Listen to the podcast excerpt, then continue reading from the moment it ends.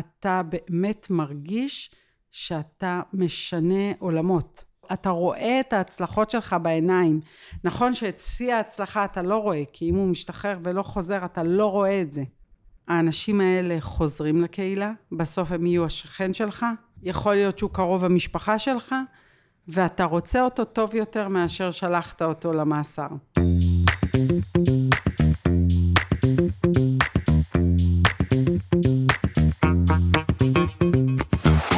שלום לכולכם, ברוכים הבאים לעוד פרק בפודקאסט למצוא את הפלוס.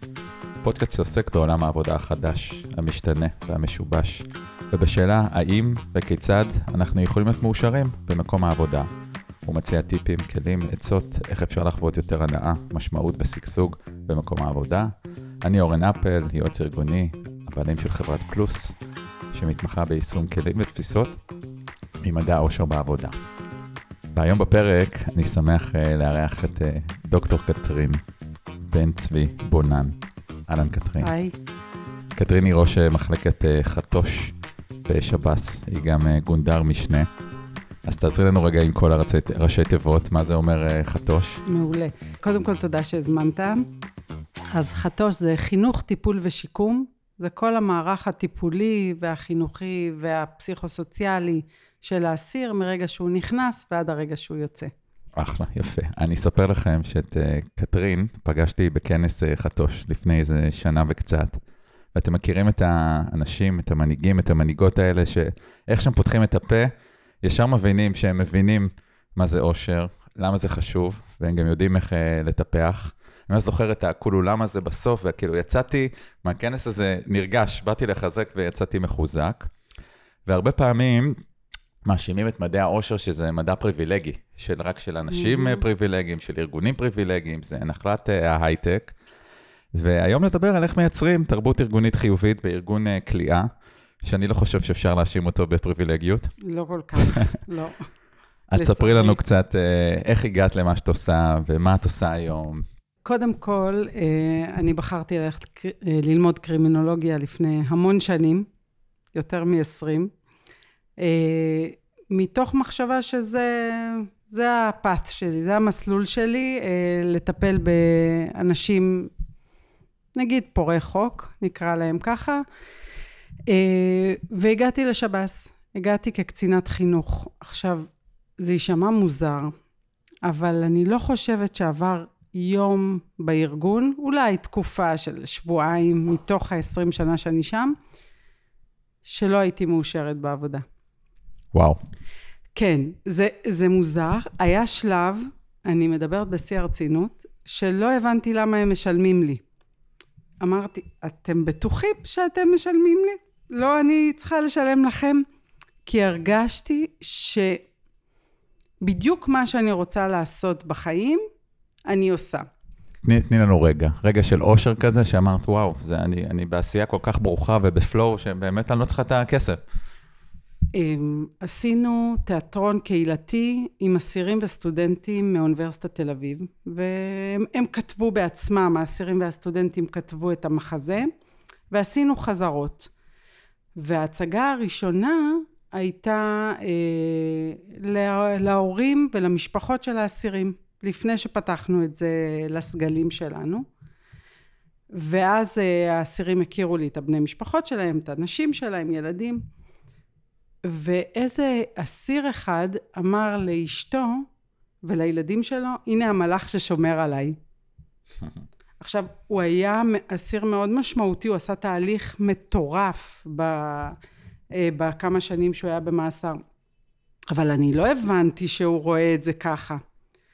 ואני אומרת, אני בכלל נהנית בתהליך ורואה איזה תהליך הם עוברים, ובכלל אני משמעותית עבורם. זה היה קטע מכונן, אבל אני חייבת להגיד שזה החזיק מעמד אה, שבע שנים.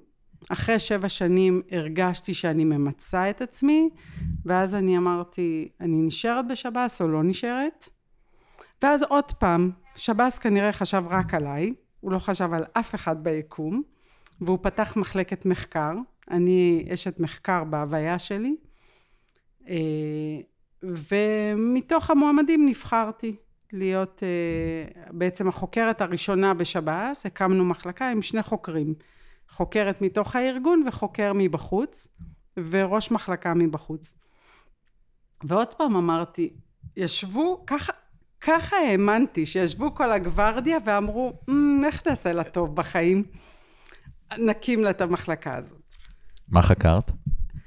חקרתי אה, התנהגות של אסירים, השפעה על רצידיביזם, איזה תוכנית טובה יותר, איזה תוכנית פחות טובה, אה, מה גורם להם אה, להתאבד, מה לא, איזה משתנים משפיעים על הדבר הזה, כל מה שקשור לחיי היומיום של אסירים.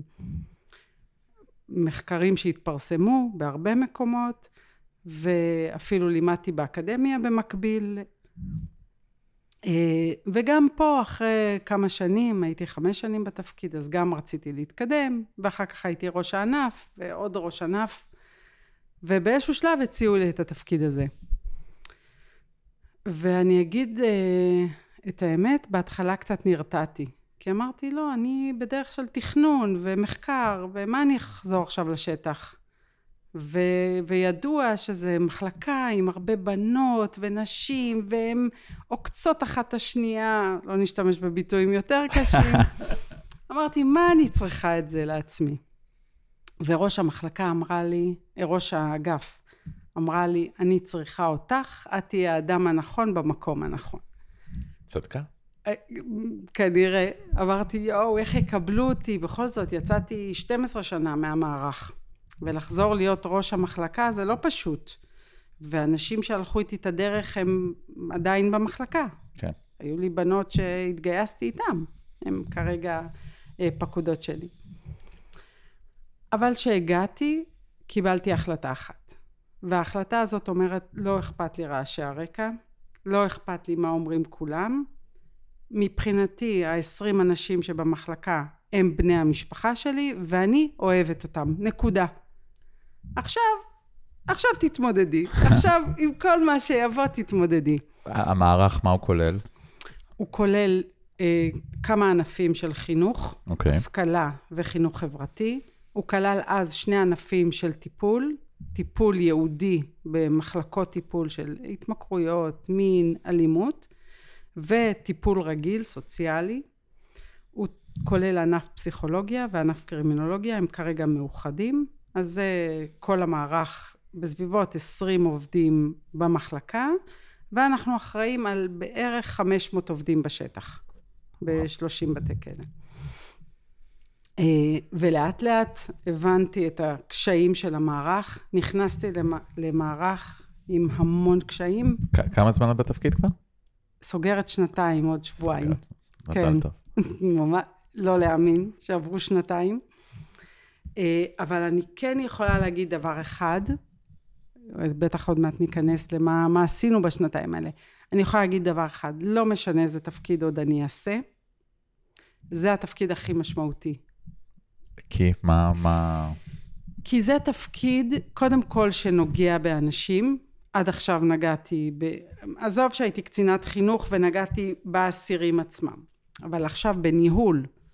עד עכשיו ניהלתי אקסלים, מחקרים, כתבתי נורא יפה, השפעתי, השפעתי גם בארץ וגם בתוך שב"ס, הייתי בכמה ועדות אה, ארציות, אבל עד עכשיו כתבתי.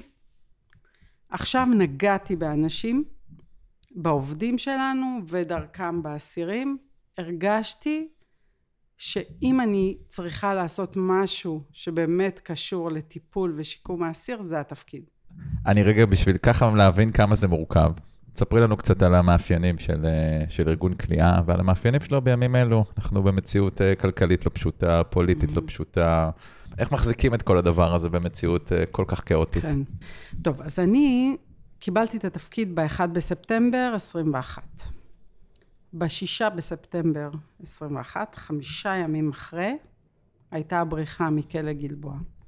אני לא צריכה לספר לכם מה זה עשה לארגון, מה זה עשה למדינה, בוודאי, כל המדינה רעשה, אבל הארגון שלנו קיבל, קיבל התקף לב. בעדינות נאמר, ובמשך שנה וחצי הוא היה תחת חקירה, הוא היה תחת ועדת חקירה שמאוד ניהלה את הארגון. אחרי שנה ארבעה מראשי הארגון קיבלו אה, אזהרות שהם עלולים להיפגע ורק לפני לפי דעתי חודשיים התפרסם הדוח. אז קודם כל הייתי תחת הדבר הזה. ארגון בפוסט טראומה. ממש. לתוך הטראומה הזאת הושחלה בוועדה טראומה יותר ישנה של פרשת הסרסור בסוהרות. מהמם. ועם זה הייתי צריכה להתמודד עם העובדים שלנו, א', שהולכים הביתה וזורקים עליהם רפש בשולחן ארוחת הערב. אומרים להם, ככה אתם שומרים על חיילות? מה זה הארגון שלכם? זה ארגון טרור, זה לא ארגון אה, כליאה, ועוד כל מיני ביטויים. אה, צריכה להגן בארוחת ערב אצלי, בבית, על ראשי הארגון, שאני בטח ראשת הארגון שאני מאמינה בה, היא האדם הכי נכון במקום הנכון, ולרוע מזלה הייתה הבריחה, אם לא הארגון היה במקום אחר לגמרי. ולתוך זה אני צריכה לנהל את כוח האדם שלנו שהוא במשבר, והוא במשבר אה, שהוא לא קשור רק לשב"ס. כן. גל התפטרות גדול, התפטרות שקטה. גל התפטרות פוסט קורונה, אבל גם לפני הקורונה הייתה בעיה של אה, פערי איוש. יש בעיה של עובדים סוציאליים בכל המדינה. כשאני הגעתי אז היינו ב-85 אחוזי איוש, וכשאני, או 80 אחוזי איוש, וכשאני מציגה את הנתונים ומבחינתי חסר לי 20 אחוז, אני לא, אני מבינה, יש לי 80 אחוז, אבל לי חסר 20 אחוז, אז כל מי שנמצא במשרד הרווחה אומר, על מה מדברת? אז איפה הבעיה? לנו חסר 50 אחוז. ואז אני מתחילה ללכת ולחקור את הנושא, והולכת לאוניברסיטאות. אז הם מספרים לי באוניברסיטאות שכבר כמה שנים יורד מספר הנרשמים לעבודה סוציאלית, אבל מה שיותר חמור, שמסיימים שלוש שנות לימוד, וחמישים אחוז מהמסיימים באותו יום מפסיקים להיות בתחום, עוזבים את התחום ולא מתחילים לעבוד בו בכלל. אז אני צריכה לחשוב יצירתית איך להביא את ה-40 אנשים האלה שכל כך חסרים לי למערך כשהארגון שלנו מושמץ כמעט על בסיס יומי. אנחנו לא, לא אטרקטיביים מבחינת העבודה, קשה לעבוד אצלנו. אנחנו עובדים עם אסירים, לפעמים הכי מסוכנים בארץ.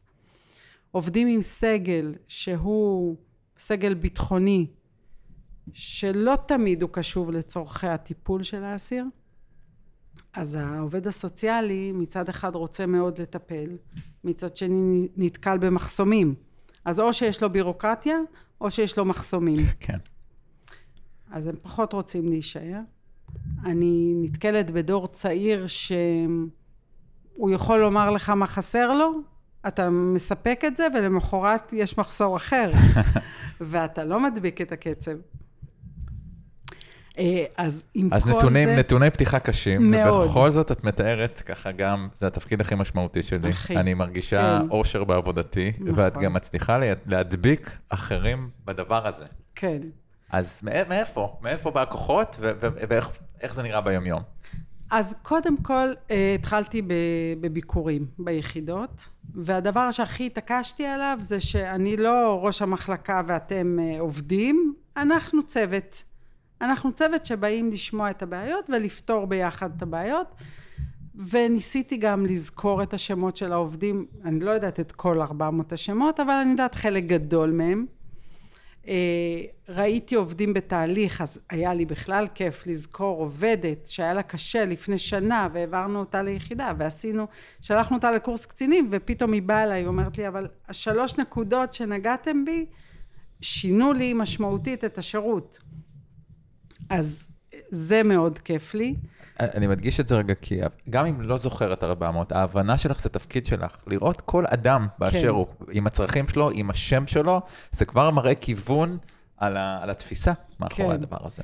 אז, אז, אה, אבל זה לא תפיסה שאני אומרת, כמו שאני צריכה לשנן משהו, ואני אומרת, זה מה, ש, זה מה שאני צריכה לעשות. לא, אני, נעים לי לי נעים, עזוב מה להם, לי נעים לבוא ליחידה, להכיר את כל הבנות, את כל הבנים, ולדעת מה ההיסטוריה שלהם, או מה הם רוצים, ואיפה הם חזקים ואיפה הם לא, כי אני מרגישה בבית. אני לא מרגישה זרה, ואז כן. אני מרגישה שיש לנו שיחת סלון. אז קסם. קודם כל זה מצרכים קצת אגואיסטיים. אני רוצה לא להרגיש אאוטסיידרית. אני מזכירה לך שבאתי אחרי 12 שנה חזרה למערך. אם אילו לא הייתי באה, לא הייתי מתנתקת, הייתי מכירה אותם באופן טבעי. כן. אבל אני לא, והייתי, ורציתי לחפות על הפער הזה, ואז שלא יהיה כאילו אני באה מבחוץ, היה לי חשוב להכיר אותם. אמ, יכול להיות שלקחתי את זה צעד אחד רחוק מדי, אה, יכול להיות, כי אני אתן לך דוגמה. הוצאנו אנשים לקורס שהם מאוד רצו מהצפון, ואחר כך היינו צריכים, מחלקה אחרת הייתה צריכה להוציא אותם לעוד קורס. והיה יום אחד שהוא חופף, היה יום שני אחד, שהם היו צריכים להיות אצלנו והיו צריכים להיות גם במחלקה השנייה.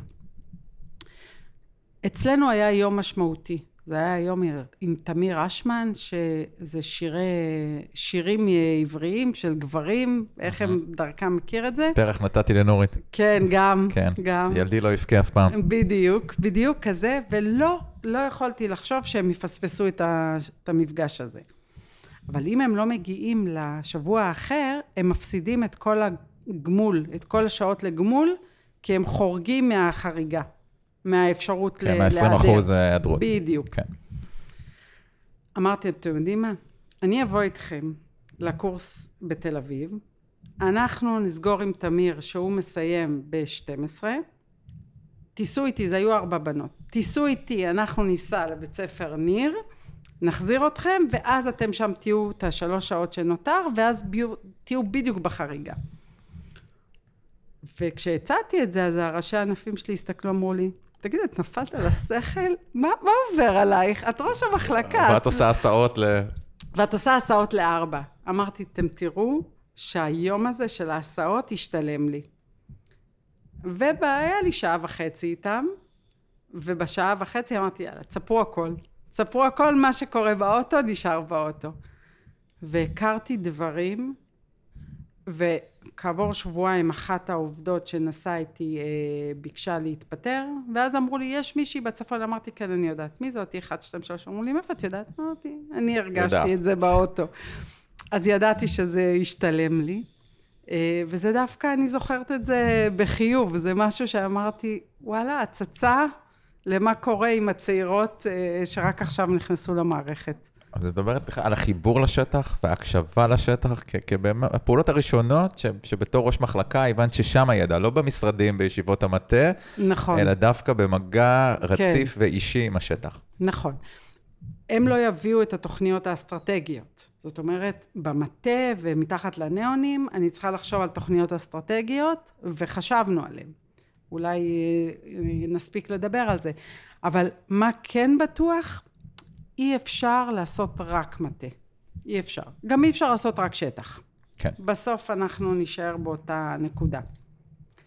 אה, ואם חוזרים רגע לאושר שלי האישי בשב"ס, אז אני התברכתי במפקדים. ותמיד המפקדים שלי, משום מה, ראו אותי. הם ראו אותי, אף אחד מהם לא הפריע לי לפרוח. תמיד היו לנו יחסים ש... נשארים ביחסי חברות גם היום, 15 שנים אחרי ועשר שנים אחרי. אז היה חשוב לי שאני אהיה המפקדת כמו שהיו המפקדים שלי.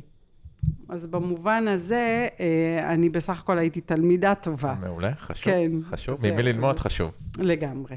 לגמרי. תני לנו דוגמאות לעוד כל מיני יוזמות קטנות כאלה, כאילו ש- שאמרת, עשיתי את זה, אפילו לא התכוונתי, עשיתי את זה בשבילי, כמו שאמרת, אבל אחרי זה הבנתי כמה הדבר הזה משמעותי, כמה אנשים מעריכים את זה, כמה זה בסוף מה שגורם להם להישאר ולהמליץ לחברים שלהם, mm-hmm. במינוס 20 אחוז אה, שיבוצים ותקינה. אוקיי. Okay. כשהתכוננתי לתפקיד הזה, היה מכרז, בסוף התמודדו מולי אריות, כן? לא נתנו לי את התפקיד על מגע של כסף. אמרתי, אני חייבת אה, לבלוט, אחרת אה, למה שיבחרו בי? והלכתי וחיפשתי מה, מה חסר לנו, והגעתי למסקנה שאנחנו לא מאבחנים נכון את הבעיות של האסיר, את הבעיות הקרימינוגניות. אולי אנחנו נותנים טיפול טוב, אבל בלי אבחון שיטתי. בדקתי, היה אבחון שיטתי באנגליה שתוקף גם מחקרית ו... וכו'. אמרתי, זה הרעיון שלי, אני מובילה את זה, אני מכניסה את זה ואני מלמדת אתכם שככה צריך אה, לעבוד. הדבר הזה תפס כמו עץ בשדה קוצים, ממש. העובדים שלנו עכשיו מתייחסים לזה כאילו זה הדבר שלא הם חיכו. עוד פעם תסביר לי מה, מה זה הדבר מה הזה. מה זה? זה סט של אה, שמונה קריטריונים, שמונה okay. גורמי סיכון. לדוגמה, מכרים ואורח חיים, התנהגות אנטי-סוציאלית, אה, יחסים בין אישיים, השכלה ותעסוקה, ולכל אחד מהגורמים יש ארבע שאלות, ואתה צריך לנקד את השאלות, לדוגמה, אם, אם אני רואה מולי מישהו אימפולסיבי. אני צריכה לדרג 0, 1 או 2 את האימפולסיביות שלו. אוקיי. Okay. בסופו של דבר מתקבלת מפה עם הבעיות הקרימינוגניות של האסיר. זאת אומרת, במה אני צריכה לטפל?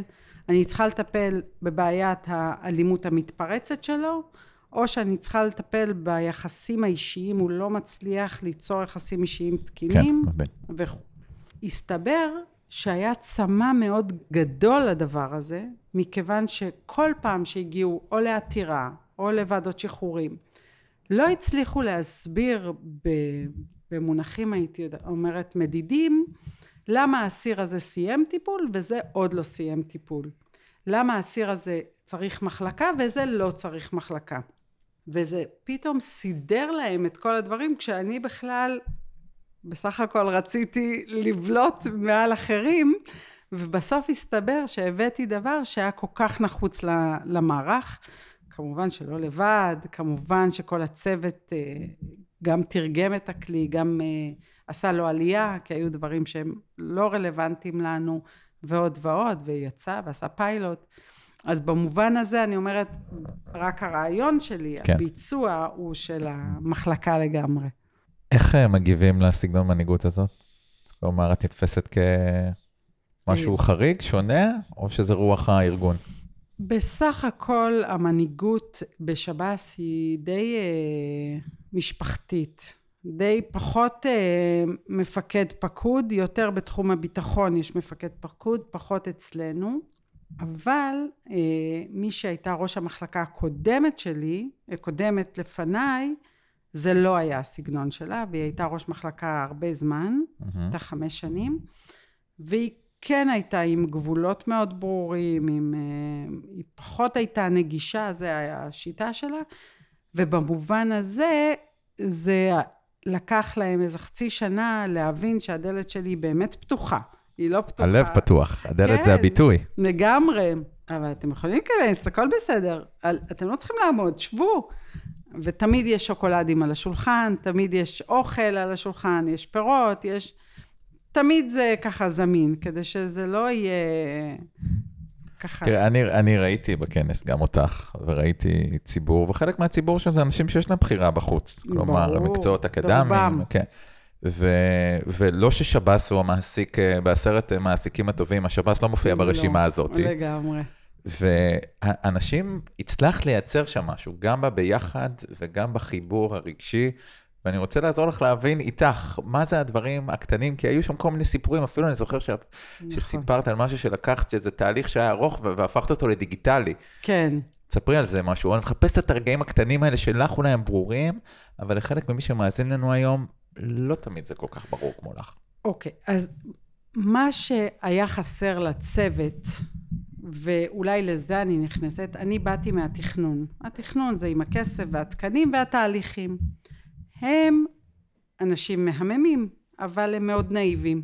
זאת אומרת, אם אומרים להם לא, לדוגמה, אתם לא יכולים לקבל עכשיו 200 אה, כתובות אימייל. מה פתאום? המחשב של שב"ס יקרוס. אז הם האמינו שהם לא יכולים לקבל 200 כתובות. או שהם אומרים להם, לא, אתם לא יכולים להעביר בלחיצת כפתור, להעביר מאיתנו לרשות לשיקום האסיר, זה אי אפשר. אז הם האמינו שאי אפשר. אני אומרת להם, אבל מי אמר לכם? לא, מישהו אמר.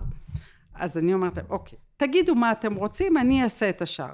אני כן מבינה תהליכים, גם דיגיטליים, כי אני יותר אה, דיגיטלית אולי מרובם, וגם יודעת איפה אפשר ללחוץ ואיפה לא. או מאמינה שהכל אפשרי, גם שאומרים לך שזה לא אפשרי, או הרבה יותר. לא אני בדרך כלל, אה, מה זאת אומרת אתה אומר לי לא? תסביר, תנמק, אה, אין סיבה שתגיד לי לא. עכשיו, יש תהליכים שהם ארגוניים היום מאוד מאוד קשים, שכרגע זה אבן הנגף בין הצוות שלנו לבין שב"ס, אה, וזה עבודה לילית. יש להם פעם בחודש תורנות בלילה של לקלוט עצורים ולסנן מי אובדני ומי לא. זה הורג את הצוותים שלנו, הורג. הם חרדים מהיום הזה, הם חושבים שהוא לא רלוונטי, אנחנו מאבדים הרבה ימי עבודה בעקבותיו. והם אומרים, אם רק תעשי את זה, אם רק תורידי את זה מהשולחן, זהו, זהו, אנחנו עפר לרגלייך, רק תעשי את זה. ואני בהתחלה אמרתי, אוקיי, זה פתיר, אפשר למצוא שיטות. כולם אמרו לי, לא, לא, בזה לא נוגעים. בזה לא נוגעים, לא, לא, זה פרה קדושה, בזה לא נוגעים. לאט לאט, וגם הגעתי עוד שלב מעליי, אמרו לי לא, בסדר, עברנו את השלב הזה, הגענו לראש האגף, היא אמרה, מה פתאום לא? הגענו שלוש פעמים, בפעם השלישית היא אמרה, אוקיי, בסדר, בוא נלך לנציבה עם זה. אז אנחנו דקה לפני הנציבה, אבל בינתיים גם שכללתי את החלופות, של מה יקרה כשהם לא יגיעו, וגם גייסתי את כל שאר השותפים. זאת אומרת, הנציבה מן הסתם תשאל את שאר השותפים. כן. אז שאר השותפים כבר און בורד עם העניין הזה, ואני מאוד מקווה שאת 24 לא נתחיל ככה. כלומר, שינית משהו שאמרו אין סיכוי לגעת בו? אין סיכוי. אין סיכוי. עכשיו, זה משהו שהוא בסך הכל מ-2010 קיים.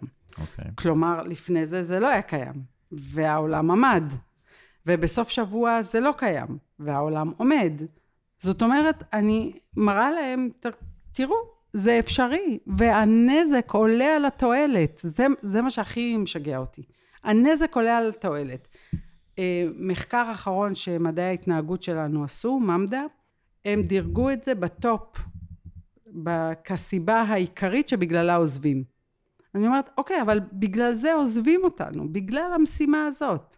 אז אני מאוד מקווה שבזה נצליח. מדהים. כן, זה... אז מה משאיר אנשים בשב"ס? או בהסתכלות שלך, גם אם את מכירה את המחקרים, או, או איך מצליחים לשמר, לשמר את האנשים, וגם לגרום להם לתחושה כן. חיובית. אני באמת חושבת שאין מקום כמו השב"ס להתפתחות טיפולית בעוברי חוק. אין, אין כזה דבר, זאת אומרת, אתה, האפשרויות הן כמעט לא מוגבלות. אתה יכול ל- ללמוד אה, טיפול בהתמכרות, לעבוד בזה שנתיים שלוש, ואתה רוצה אחר כך לעבור לאלימות, אתה עובר להתמחות באלימות, עובר עוד שנתיים שלוש, אתה יכול להיות מנהל מחלקה, ואתה יכול להיות ראש צוות, ואתה יכול להיות סגן, ואחרי עשר שנים שנמאס לך מעבודה סוציאלית או מחינוך, אתה יכול להיות אה, מנהל אגף, או קצין אסירים, או קצין רווחה. כלומר, יש המון אפשרויות להתפתח בארגון. בנוסף, אתה באמת מרגיש שאתה משנה עולמות. אתה רואה את ההצלחות שלך בעיניים. נכון שאת שיא ההצלחה אתה לא רואה, כי אם הוא משתחרר ולא חוזר, אתה לא רואה את זה. אבל מדי פעם אתה מקבל מחקר שאומר, הנה, הצלחת, הנה, הם לא, לא חזרו. או פוגשת מישהו שאומר, אתה מלאך שלי. ברגע אחד כזה, פתאום מבינים את הערך. כן, אז יש לנו מדי פעם כנס בוגרים, שבו אנחנו שומרים על קשר עם הבוגרים שלנו, אנחנו קוראים להם בוגרים שמסיימים טיפול, עם האסירים שמצליחים להשתלב בקהילה. הם מגיעים אלינו ו... ומספרים את הסיפור שלהם. אז אנחנו כן רואים את ההצלחות. יחד עם זה, זה מקום אולי אחד עם הכי מתוח שיש בארץ הזאת, אולי מלבד מי ששומר על הגבולות, אבל גם לא. לפעמים הגבולות רגועים, אצלנו לא רגוע. עם אסירים שהם קשים והם אלימים והם אה, אימפולסיביים, אבל הם לרוב, ב, אני יודעת מה, במעל 90 אחוז מעריכים את, ה, את עובדי חטוש, ומאמינים שהם רוצים בטובתם, אז כמעט ואין לנו אינטראקציות שליליות עם האסיר, כמעט ולא. לביטחון יכול להיות, לנו פחות. אז אני חושבת זה רגש שפועם בך, ואתה לא, לא יכול להשתחרר. גם אם אתה עוזב את התפקיד, זה נשאר בך. זה טבוע בך, ואני אלך, ראיתי אסיר שטיפלתי בו, טיפלתי בו, הייתי בחינוך, לא הייתי מטפלת, אבל נגעתי בו ב... במעשיהו ב-2009, פגשתי אותו ב-2021 בחרמון, כשהוא חזר למאסר נוסף. קודם כל הוא חטף סטירה, שלמה הוא חזר, ואז הוא הסביר את עצמו. לא השתכנעתי, אבל קיוויתי ש... שזה המאסר האחרון שלו. אבל ראיתי את זה, וזה חזר לי, כמה, כמה זה היה משמעותי, התהליך שהוא עשה שמה. תגידי, ומפקדי הבתי כלא, והסגנים, והביטחון, והצרכי האגם מצליחים היום לאיש חטוש בתוך יחידות עמוסות, במחסור כוח אדם? יש תפיסה ארגונית שנותנת מקום לתהליכים האלה? אני חושבת שעכשיו פחות. אני חושבת שעכשיו פחות, בגלל זה המשבר שלנו. יש לנו מפקדים שיש לנו שיח מדהים איתם, והם שמים את זה במרכז, והם אפילו משנים את התפיסה ואומרים, אנחנו פה כדי שאתם תצליחו. זאת אומרת, אנחנו צריכים לתת לכם את המעטפת, ולא אתם צריכים ללמוד לחיות בתוך המעטפת שלנו. זאת אומרת, אם אתם צריכים פעילות שהיא אחר הצהריים, אני אדאג להגנה. אבל מאז הבריחה תמיד זה ככה, זה מטוטלת שנעה בין יותר ביטחון וכליאה לבין שיקום ויותר שחרור. כשאני הייתי קצינה, קצינת חינוך במעשיהו, האסירים הסתובבו, עברו בין האגפים, זאת אומרת, יכלו ללכת לבד. הייתי מתקשרת לאגף ואומרת, תשלח את XYZ, יש לו עכשיו אה, קבוצה, והם היו מגיעים ברגל. היום אין דבר כזה. היום הם מלווים, הם שמים בגדי אסיר לכל יציאה, כדי להימנע מבריחות וכאלה. זה מאוד קשה. זאת אומרת, אחרי כל בריחה כזאת, לוקח כן. לנו כמה שנים טובות להחזיר את המטוטלת אלינו, והמטוטלת היא, ב, היא בארץ כן, זאת אומרת, מ-2015, מדוח דורנר, אנחנו רואים שינוי כיוון בתפיסה, הייתי אומרת, של מטרות הענישה במדינת ישראל, אבל הייתי אומרת שבזמן האחרון זה פחות ככה. אמרת ככה לפני שהתחלנו להקליט, אני, אני עושה הרבה מאוד עבודה, ואת רובה אני לא אקצור את הפירות שלה. וככה, באמת, מה. מחזיק באמת עשייה, ראיית ארוכת טווח, ב... במקום שמודדים אותנו בטווח הקצר, ושתפקידו נכון. שנתיים, נכון. ותספרי ו... קצת על הפער הזה. קודם כל, זה פער שקשה לכל מפקד. אני בטוחה שזו הסיבה שאנשים נמנעים מלעשות תהליכים ארוכים. כי בסוף אתה רוצה להתחיל, לסיים, ולראות את התפוקות של או לפחות התוצאות של מה שעשית.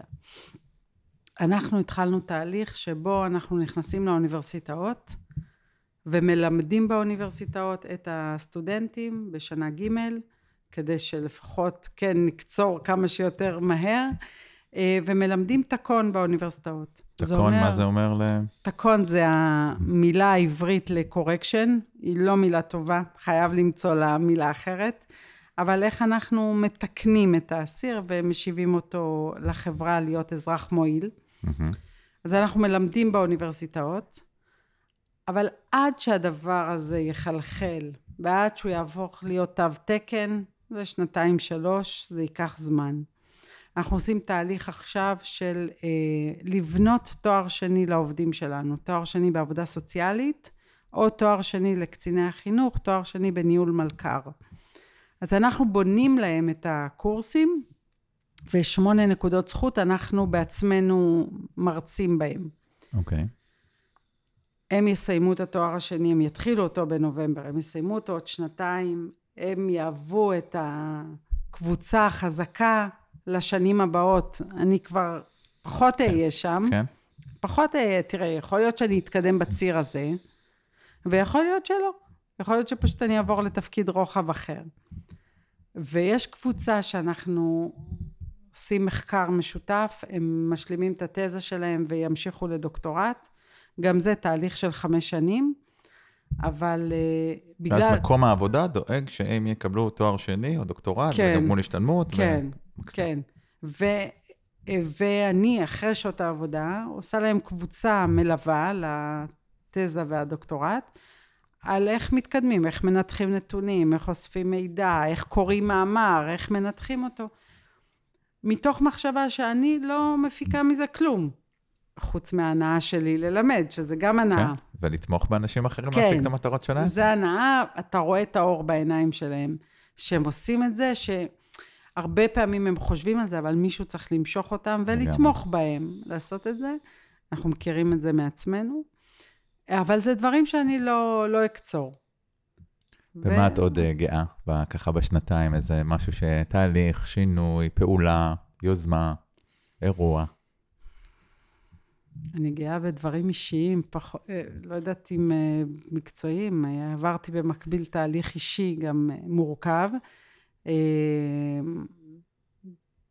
בתחילת הדרך, אחרי כמה חודשים נפרדתי מבעלים, והיינו עשרה חודשים בנפרד, וכנראה שבאמצעותם, כן? לא, אין דרך אחרת. באמצעותם גם למדתי אה, מה לא הולך ומה מתקנים, ואיפה גם אומרים, טעיתי רגע, אני חוזרת אחורה, ורגע, אז לא אסטרטגיה, אז עכשיו מיקרו-טקטי, אז לא זה, אז ככה. אז אמרתי לעצמי, אוקיי, אז אם אני יכולה לעשות את זה בעבודה, למה אני לא יכולה לעשות את זה בחיים האישיים שלי? ואני מקווה, היום אנחנו ביחד. ביחד. מבחירה. מבחירה כן. מודעת וטובה, אה, ואני מקווה שתהיה לנו זוגיות ארוכת שנים. איזה יופי. כן. תודה. מה עוד חשוב לך להספיק ככה בקדנציה? קודם כל, חשוב לי גם החוצה וגם בתוך שב"ס, כן ל- ללמד ולהסביר שעבודה בתוך שב"ס היא סופר טיפולית. סופר טיפולית. הרבה פעמים הייתי באיזה כנס של אה, מנדל לפני שבוע, והם דיברו על אה, חלופות מול כליאה. מתוך הנחה שבחלופות יש טיפול ובכליאה יש יותר ענישה. אמרתי, זו דיכוטומיה שקיימת אולי בחוץ, מתחת לניאונים או במחקרים. זה לא נכון. הרבה פעמים החלופות הן אדמיניסטרטיביות, ודווקא בתוך הכלייה מתקיים שיקום ושיקום משמעותי. אז לחזק את העובדים שלי ולהגיד להם שהם בסוף משנה חיים עבור אנשים, לא פחות, והם יודעים את זה והם מרגישים את זה, וגם לקרוא לאנשים אחרים שיבואו להיות חלק מהמעגל הזה, להיות מלאכים שמצילים חיים של אנשים? כי בסוף האנשים האלה חוזרים לקהילה, בסוף הם יהיו השכן שלך, יכול להיות שהוא קרוב המשפחה שלך, ואתה רוצה אותו טוב יותר מאשר שלחת אותו למאסר. כי גרוע יותר זה רע יותר לכולנו. מקסים. אני ככה אאסוף את זה ואבקש ככה, את, את מפקדת לא מעט שנים, והאור בעיניים שלך, אה, זה לא עובר בפודקאסט, אבל עדיין אה, ככה בו, בוהק. ואם את צריכה לחשוב על שניים, שלושה טיפים או כלים למי שמוביל אנשים, זה לא משנה כרגע באיזה ארגון, מה למדת בדרך או מה מנחה אותך, שאת רוצה ככה לסמן במרקר אה, Mm. כטיפים של קטרין למנהיגות חיובית, ליצירת אז- תרבות ארגונית אז אה, חיובית. בדיוק המשפט האחרון שאמרת. למדתי, וגם על בשרי, למדתי שאהבה קשוחה, או להיות נוקשים, ולדרוש, ולבוא בטענות, זה לא עובד. זה מכבה אנשים. ואז אמרו לי, לא, אז מה, רק להגיד דברים טובים? אני אומרת, אני בעיקר אומרת דברים טובים, אני אף פעם לא משקרת. זאת אומרת, אני לא ממציאה, אבל אני כן אמצא את הדבר הטוב שהוא עשה, וממנו אני אנסה למשוך אותו לעשות דבר טוב נוסף. אבל אה, לבוא בטענות למישהו, ואתה לא מספיק חרוץ, אתה לא מספיק, אתה לא מספיק חושב, זה לא יעבוד. כמו התפיסה שלך ב- בכליאה, שכליאה לא מספיקה, צריך גם לראות כן. את הכן ואת האפשרות, אותו דבר גם ב- כן. בעבודה עם אנשים, לשים כן. להם גבולות, וזה זה לא מספיק, צריך לתת להם לא- את לא התקווה עובד, והאמונה לא והאהבה והפרגון, ולראות את האור שבהם. נכון, אני אגיד לך שהרבה פעמים אני מקבלת על הראש למה העובדים שלי לא מגיעים בזמן, בשבע וחצי, ולמה הם לא מחתימים בדיוק כרטיס ויוצאים בדיוק בארבע וחצי. אמרתי להם, אוקיי, ואם הם יחתימו בזמן, ילכו לשתות קפה כל היום, ויחזרו בארבע וחצי ויחתימו, אתם מרוצים, או תיתנו להם רגע לבוא בתשע, כי הם מפזרים את הילדים. הם יהיו שיא היצירתיים, ובלילה גם הם ישלחו לי מייל בשתיים בבוקר. מה אתה מעדיף? למה אתם מתקבעים על השעות האלה? אז זה, אני לא עוזר לי לפעמים. אז אני ה buffer, אין בעיה. אז יצעקו עליי. אמרתי, רגע, למפקדים, לפקודים שלי אתם לא, אתם לא קוראים להם, כן? אתם קוראים לי. בסדר, אז תצעקו עליי, אני סופגת את זה, זה גם לא אישי שלי, אז הכל mm-hmm. בסדר, אני לא נעלבת. על גיבוי, על גיבוי על האנשים כן, שלך. כן, ואני ה buffer, והם מתנפצים עליי, הם מתנפצים עליי, הכל בסדר, זה התפקיד, זה בא עם הדרישות, הכל בסדר, ואני אשמור על העובד. כי אני יודעת שהוא נותן, אז אני אתן לו מכיוון אחר. אה, וגם אם אני לא מרוצה ממנו, ויש עובדים. ברור. שקשה להניע אותם, הם רואים את, ה, את הרוב, ובסוף הרוב זה תנועה יותר חזקה מה, מהבודד, והם מושכים. ואם ממש ממש ממש אני לא מצליחה, אז אני בעדינות קוראת לאותו אדם, ואנחנו מוצאים לו או את התפקיד הטוב ביותר עבורו, שהוא לא במחלקה, או, ש... או שפורשים. נפרדים. או שפורשים, אבל גם באווירה טובה. אני מנסה, כי בסוף בן אדם שעבד 30 שנה, לסיים עם ראש נפול, זה... לא הייתי רוצה שיעשו את זה לי, לא אעשה את זה למישהו אחר. מקסים, אני אציין פה עוד שני דברים שככה עלו בשיחה, אני חושב לחבר למשמעות, ואני חושב שלצד כל הקשיים, העבודה בשב"ס מאפשרת באמת באמת הרבה מאוד משמעות ונגיעה משמעותית בחייהם של, של אנשים, והיכולת לעבוד עם זה.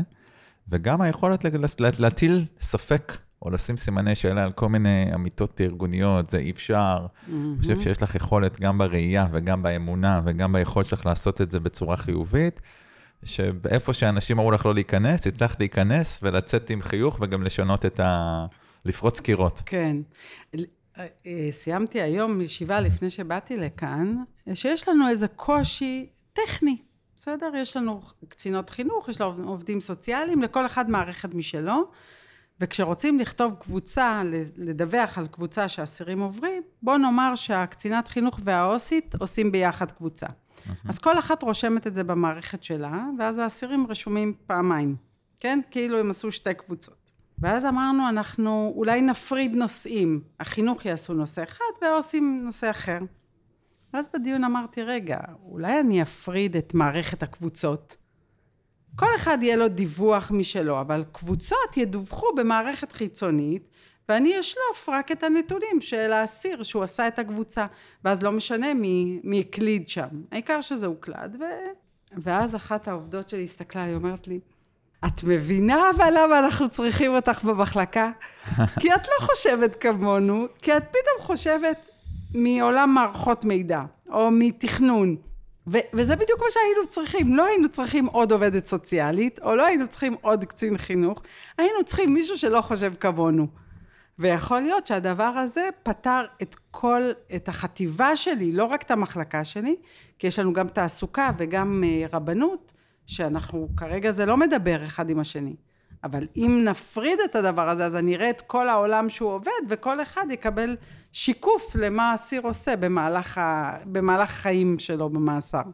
מדהים. אז כן, אז יכול להיות שפתרנו את זה. איפה את עוד חמש שנים? התכנון mm-hmm. הוא לפרוש בינואר 28. כולם אומרים לי שאני חיה בסרט, ומי מספר לה שהיא לא פורשת, אבל זה התכנון, ולחזור לאקדמיה, ללמד את את מה שאני הכי אוהבת, ולרדת בהיקף של שעות העבודה. אני מקווה שזה יקרה. אז קודם כל אני אגיד לך תודה שבאת לפה, ותודה על העשייה, וכאזרח, אני יכול להגיד לך שאני ישן יותר טוב בלילה, שאני רואה את האנשים עם האור בעיניים, עם השליחות ועם העשייה הברוכה שאת uh, עושה שם. איזה כיף. Uh, אז uh, תודה רבה. תודה שהזמנת. היה לי לעונג. ותודה לכם המאזינים, ואם מצאתם ערך בפרק הזה, מוזמנים להפיץ את הטוב הזה הלאה. להתראות בפרק הבא.